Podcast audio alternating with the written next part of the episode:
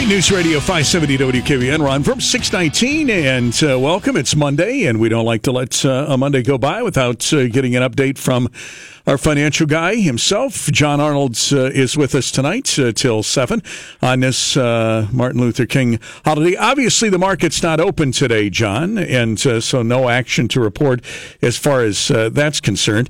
Wanted to pick your brain on a couple areas, though, if you don't mind, uh, as, as we go along. You and I were talking earlier in the week, and earlier this week, on, on one particular day, you were meeting with four brand new clients, you know, people that had made the, you know, for whatever reason, decided what, get out of the bank or change investors. In general, talk a little bit about uh, why those people decided to kind of seek you out and, and, and how those experiences went. Oh, wow. That's amazing you picked up on that. You thankfully did my driveway that day so they could pull in. So thank mm-hmm. you. Um, uh, the truth of this, um, you know, they they've been hearing my strategies and, and our the way you know the way we do things over the show that you and I share here on Monday nights. And between the show, some of them are referrals from other clients who kind of gave me the nod. And what happened, where they come from, is is another financial advisor that has probably dropped the ball, or really is not their cup of tea, or hasn't taken advantage of this market uh, upswing and have played the fear game. And then the other, obviously, is you know people sick of stagnant money in the banks at a half to one percent, which is taxable, which is outrageous in itself. So it's been a it's been a mixture of this, you know, the, the strategies we talk about on the show, the market bringing about confidence and and referrals from existing clients, and um, I would say we generate five to ten. No, that's an exaggeration. I'm going to say three to five um, new new client accounts from those sources every week. And and it, it's uh, when when somebody decides, you know, after they hear you either on the broadcast or uh, hear you from someone else that you know you're you're you're working with and refers you. They call the office. They schedule an appointment. Talk a little bit about those first meetings. I mean, uh, you, what people can expect. Um, the way I, I'll break it down in the most elementary terms possible. When the when the clients come in, obviously we get them a, a coke or a beer or a coffee, whatever they prefer, and uh, we don't make them wait, obviously, because I hate when people do that to me when I'm in their office.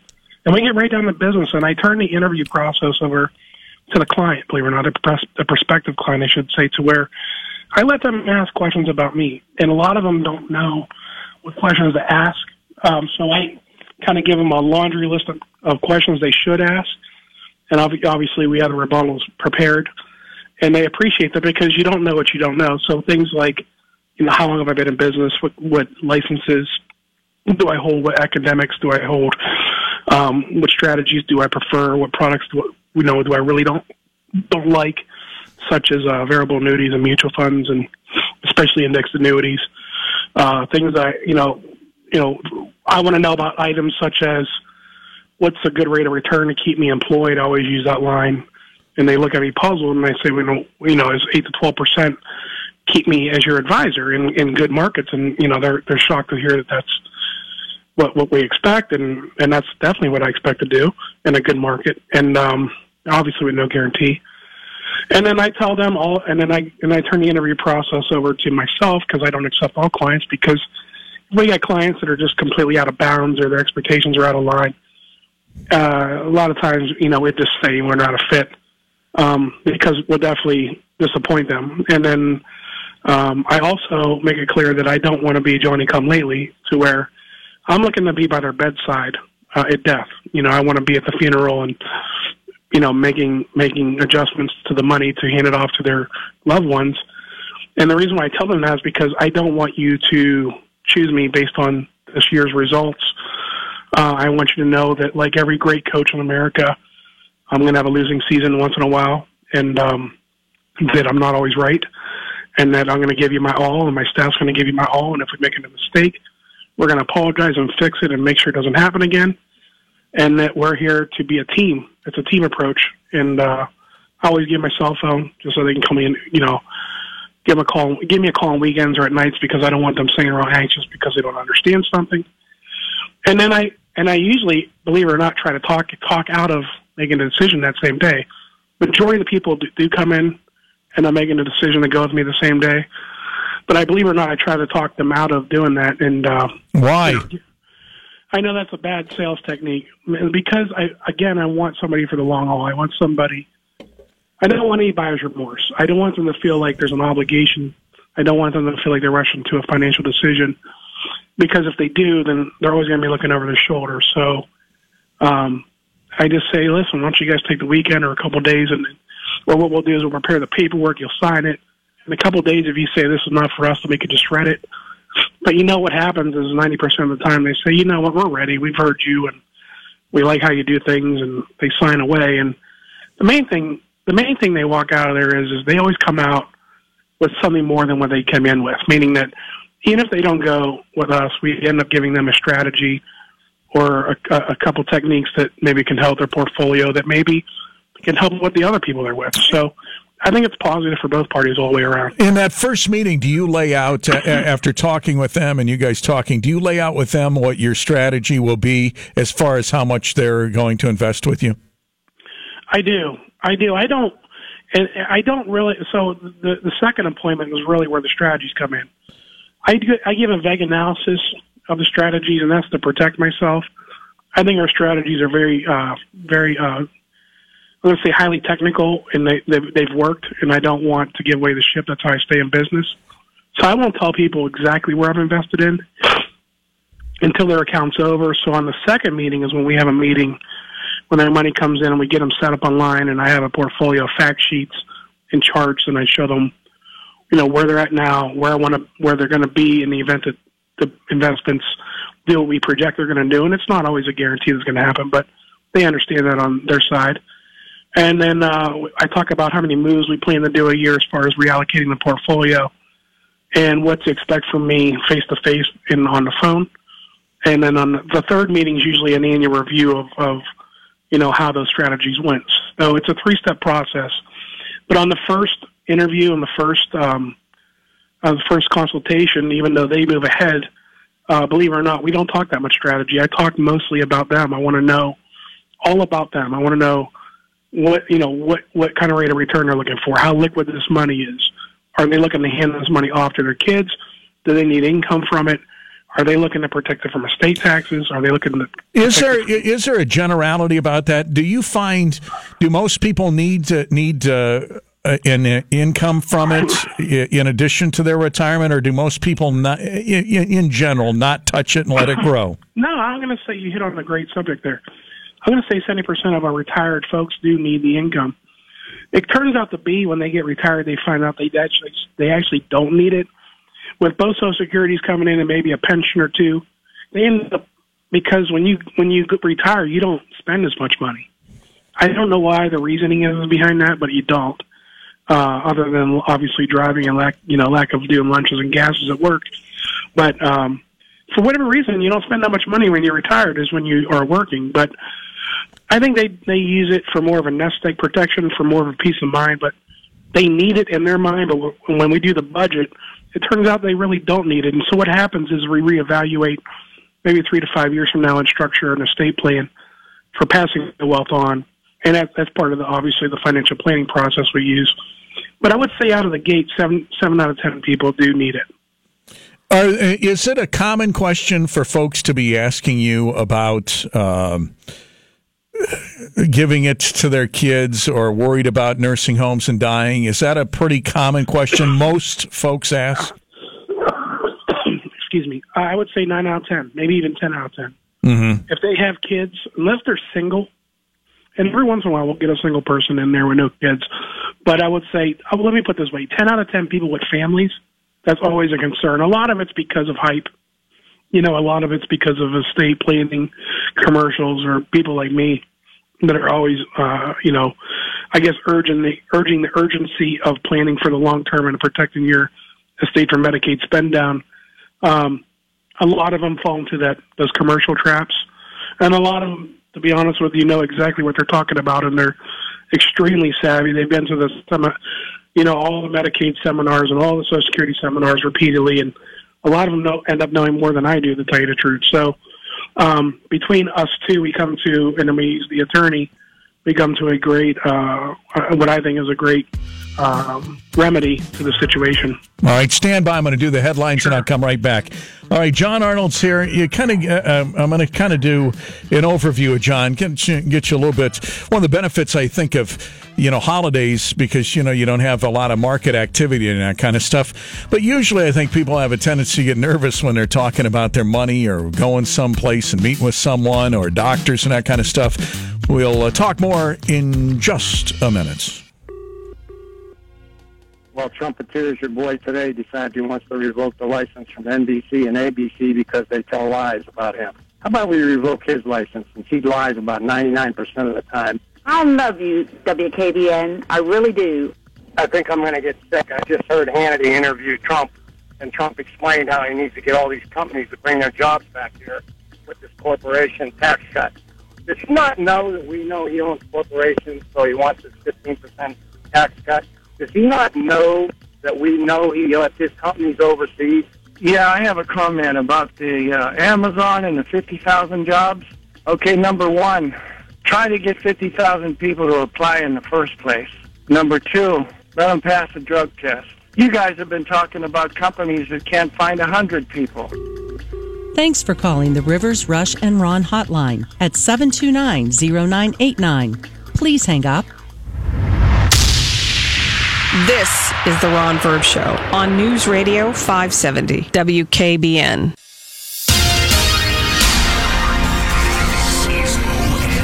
I'm Dave James on the Ohio News Network. A conservative energy group in Ohio hired a Republican polling firm to survey conservatives in Ohio about renewable energy, requiring utility companies to ramp up their use of renewable energy, such as wind and solar, has been a hard sell to Republicans in the state legislature but the Ohio Conservative Energy Forum, which supports renewable energy expansion, says a clear majority of the 400 conservative Ohioans they polled statewide also support it and are even willing to pay a little more in their energy bills for it.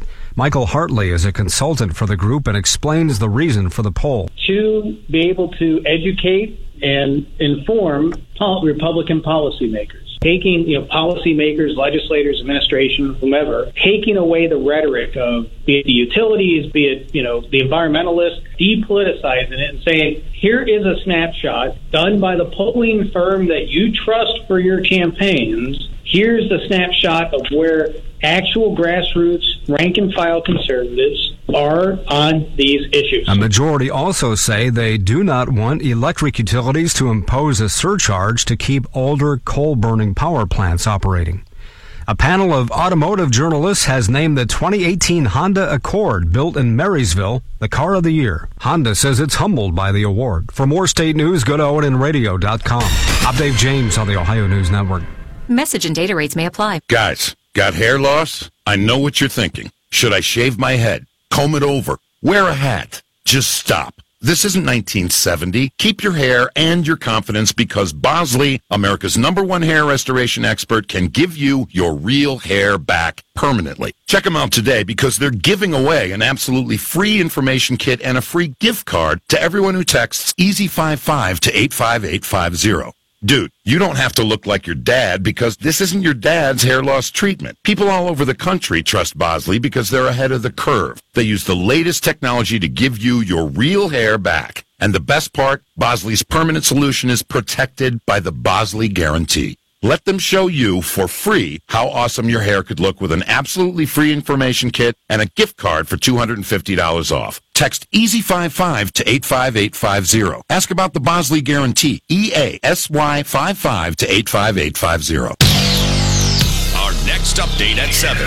Just ahead, more stimulating talk from the O'Charley's Digital Studios. 9.99 menu, 9 great meals, 1 great price. Oh, O'Charley's. News on demand. Go to 570WKBN.com. Bad credit, no credit, special financing available at Donnell Ford. Market Street, Boardman. Need a furnace checkup? Call Mazza Heating and Cooling in Girard, your factory authorized Bryant dealer. A storm system moving through the area this evening and tonight will keep the risk of snow showers in our forecast. An additional inch or two possible overnight, an isolated spot up to three. Temperatures sliding into the middle teens by morning. Scattered clouds around for your Tuesday. Still the chance of a snow shower early with little additional accumulation expected. Highs in the mid to upper teens. With your Storm Team 27 forecast, I'm meteorologist Paul Wetzel. Now 24. All right, News Radio 570 WKBN. John Arnold is with us. You would you would agree though, John? I mean, uh, my point being, I think most people uh, are, I don't know, I guess nervous might be the word when they're, you know, they, they've worked a lifetime or however long saving their money and uh, and want to try to figure out, okay, now who do I have confidence in, if you will, as far as uh, in investing this money? And people uh, are people more nervous right now than they have been in the past because things are, are so high with the market. I mean, are do they ask you, well, things are so high, you know, buy buy low, sell high? Are people more nervous as a result of it? No, and, and that's ironic that you say that because it goes it goes to tell you about behavioral finance on how human emotion plays into the in, into the the financial cards game so easily the truth of the matter is my phone should have been ringing off the hook and a line from here to Walmart to to invest money with me in 2008 and 2009. And just the opposite was happening. Obviously, we were losing clients. Uh, people were pulling out of the market. People were scared to death, hoarding their money, cash. You know, all kind of stupid horror stories. And then, obviously, now in 2018, we do have that line out the door. We do have that uh, can't wait to sign up with us type attitude, which I'm very thankful of. But you know, it's, it's one of those things to where, believe it or not, you know, economic times are good. Uh, people are feeling really good about the United States. They're feeling really good about the investments in the stock market. And you pair that with, you know, I've got about 18 years under my belt now and been through a couple wars in the market and, and they can sense the confidence. It's a good match made in heaven right now, but believe it or not, no, there's not that much skepticism on the market high. And uh, so people aren't nervous getting in, thinking, okay, if we're at a high, there's only one way to go. What goes up must go down, uh, yeah. ty- type of thing. Your own perspective, you know, your best guess. Are are good days still ahead? I mean, what's uh, you've hit it a lot of times. What's your read on where we're, or what, what vibes are you getting? Uh, I think they're excellent days ahead. I, I think unless we have a black swan event, also known, you know, a catastrophic event, I see the GDP getting higher. I see earnings per share is getting better. I I, I see uh, balance sheets getting better, cash flow statements getting better. I see the American economy charging. I think we're I think America is where China was at maybe 2003 to where, damn, I mean it, it, it's a freight train, runaway freight train. So uh, I, I think there's good times ahead. And obviously you you did touch on something that's important for the listeners out there. That's a guess you know, one terrorist attack or a North Korean war or, you know, maybe a 1987 uh, market meltdown for no particular reason one day sends this market into a spiral. But contention upon those crazy things happening, I mean, we have so many uh, due diligence processes in place. We have so many compliance guards in place, such as Sarbanes-Oxley. We have the, the mortgage crisis uh, guards up. We have the penny, you know, the, the, the technology stock meltdown that protected us from – stocks that weren't worth anything on paper. I mean, there's a lot of safeguards in the market. Not to mention, we have uh, we have safety guards in the stock market, by the way, that a lot of people don't know on the indexes. So when the indexes fall by a certain amount at a certain pace, which was induced by the stock market crash of '87, the market would just come to a screeching halt and shut down to protect itself, like almost a circuit board overload, and um, that will give people time to bail in the event that there is a market implosion. So um, I can't say that it's guaranteed not to go down, and I can't say that it's probably not going to go down. But I will say on a meter, uh, my my my arrow swings very way very much way to the bull. All right, so so with you with the people that you met with recently, obviously you, you know you have you know risk categories, you know basically you know uh, small, medium, and large, if you will, like at a restaurant, and that's based on a person's age. That's based on a person's uh, age, how close they are to retirement, and what and what they're comfortable with. I mean, all of those things are factors in when you interview them on determining how you're going to invest their money and in what sectors. I just get you to plead guilty to that, right? Absolutely, guilty as charged. All right, and uh, so I mean that's where you start, you know, with with with that type of stuff, and then when you put them in whatever sectors they might be, there's still diversity within those sectors, uh, right, John? Even if we say, okay, you, know, you don't want to take big risks, uh, so we take less risks, but there's still a diversity there, correct? Well, yeah, I mean, you're, you're talking about like how I manage the money is very rarely are we going to have a a portfolio made up strictly of common stock or calls or puts. It's relatively going to be make, made up of of ETFs, exchange traded funds, and we're going to sector pick to where it makes sense to where they're we're, we're diversifying within the, the fund, like you're talking about, to where maybe if we have a something called a Renaissance fund, where it's an industrial Renaissance fund, to where you got banking in there, you got steel products in there, you got nailers, you got wood, you got shoe, you know, you got paint like Sherwin Williams in there. You got all kind of different products that will go in the construction of uh, of of a building or a bridge, and that gets piggybacked by the financing of it. So we're buying a fund, and this is an example that does that. So when we buy a fund, it's not say mid cap growth fund. It's where it's just a bunch of mid cap stocks. It's going to be sector driven, but it's going to be diversified, like you talked about, amongst the fund. In addition to that, we're not going to overweight your portfolio most of the time by more than five eight percent of the portfolio into one sector. So let's say if we have uh, building, healthcare, medical devices, etc., and when you have 12 positions, those, you know, just as an example, they're not going to hog more than five to eight percent of your your portfolio because only a fool will do that. Um, and it's easy to get caught into that that over diversification of something that seems so beautiful on the outside looking in, but you got to stay disciplined because you don't know what's around the corner.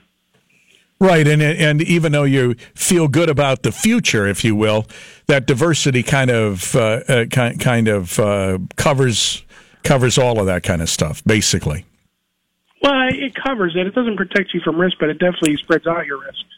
Mm-hmm. But I, the main thing I, I, I want to get across to investors out there, especially novice investors, is diversification broadens your risk, but it doesn't decrease your risk. Meaning that, you know, risk is risk. So if you have mid cap, large cap, international, small cap value, etc., and let's say you're diversified 10% each way, and let's say you have 10 positions, you're still going to lose money in a stock market crash, period. Mm-hmm. You lose as much as the guy who's not diversified? Probably not. But you're still going to lose. You're still going to get your ass kicked. And, and don't let one of these books or XYZ financial guys on the radio tell you differently. The truth is you're going to lose money in the market that, that goes sour. And aren't and if you're older, people would be nervous about that, right? Because they don't have time to recoup from that. Yeah, and that's probably the challenge that I have right now. So we have people, a lot of people coming to us retiring between 58 to 59, sometimes 55 if they're lucky. And of course, they want the big market gains. But but John, isn't one of their problems when you're talking those ages? In all seriousness, and and you deal with a large clientele base, isn't one of the biggest uh, concerns for someone of that age truly outliving their money? Because I mean, they're starting. It's their only concern. It's their uh, only concern. They're starting so soon. You know, 55, 56 versus maybe 65.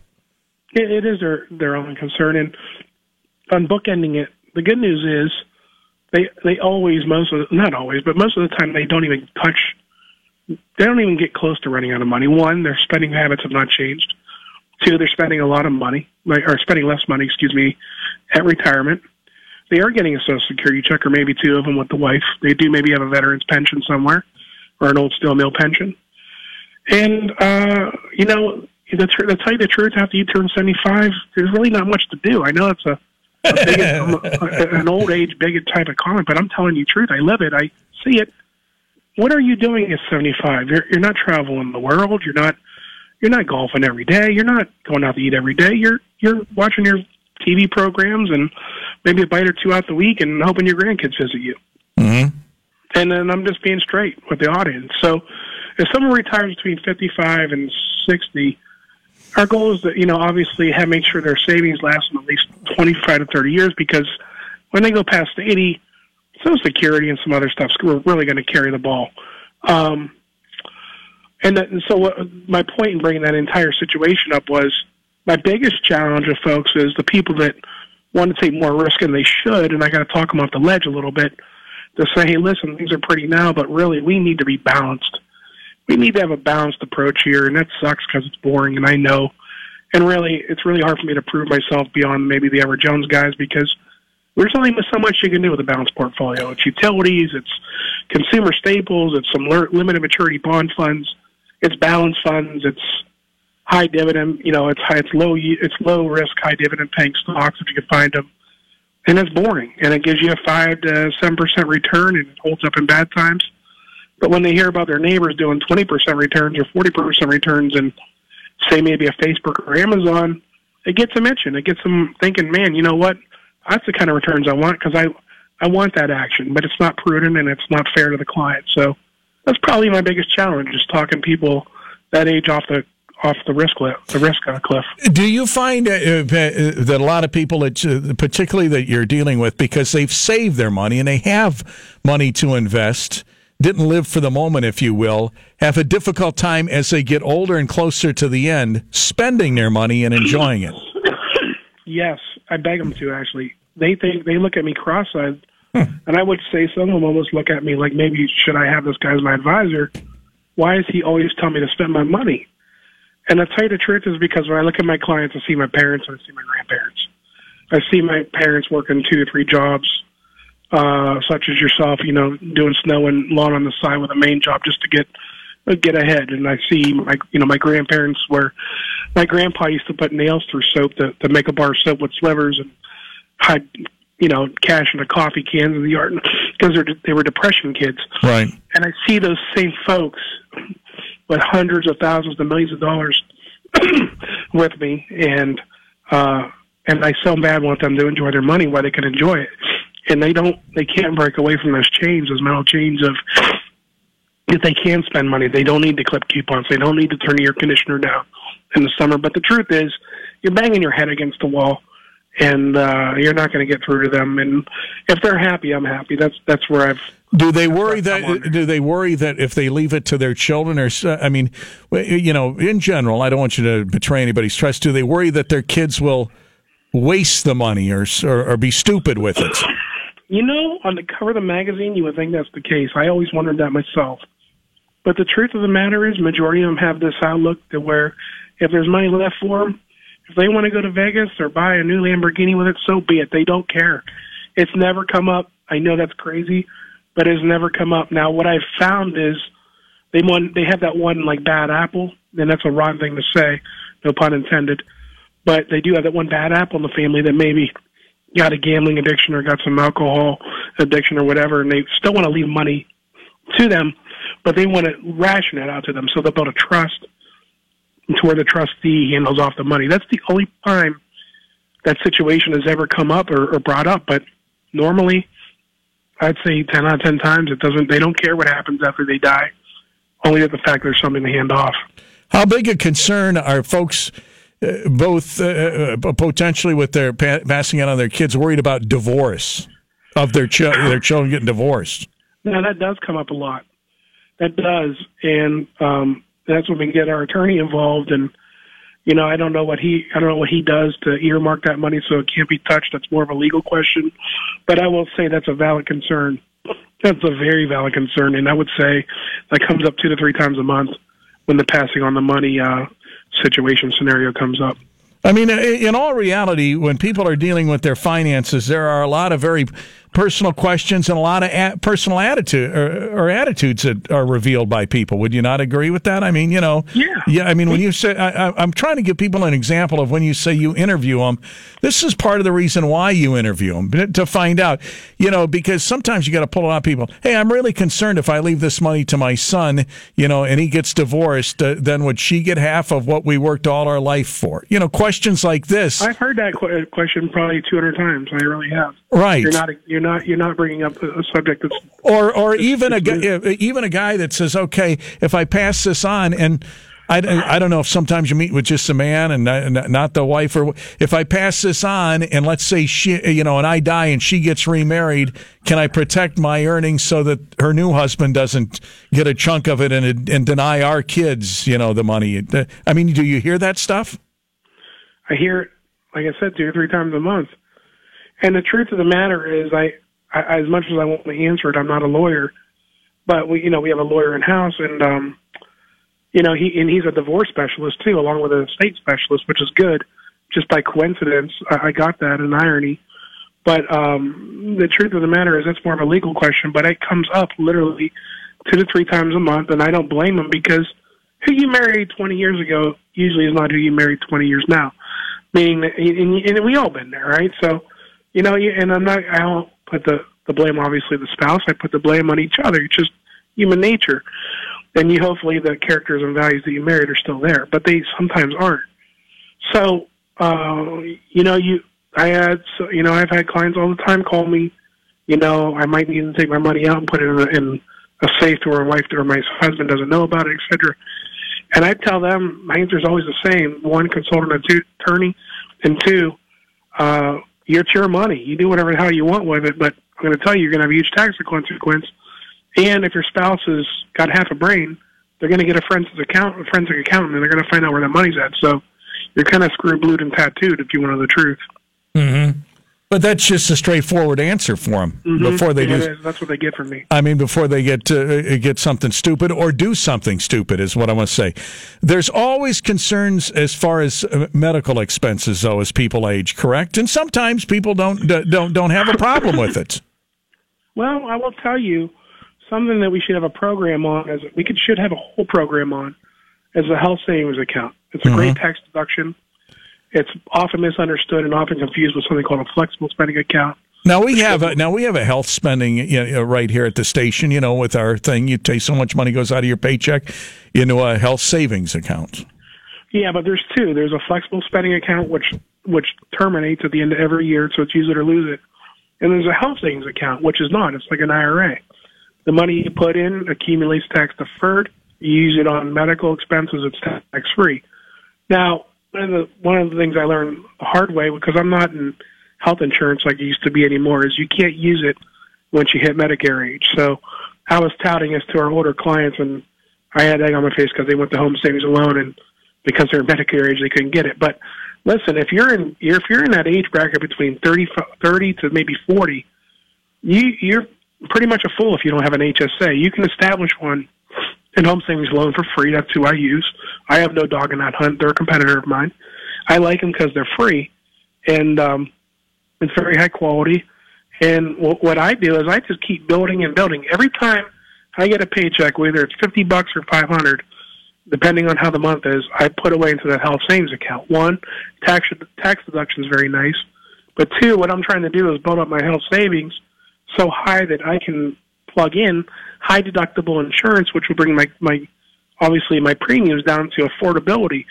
Uh, even with a, a three thousand dollar deductible, I'm at twelve hundred dollars a month with three kids and a wife, which is outrageous.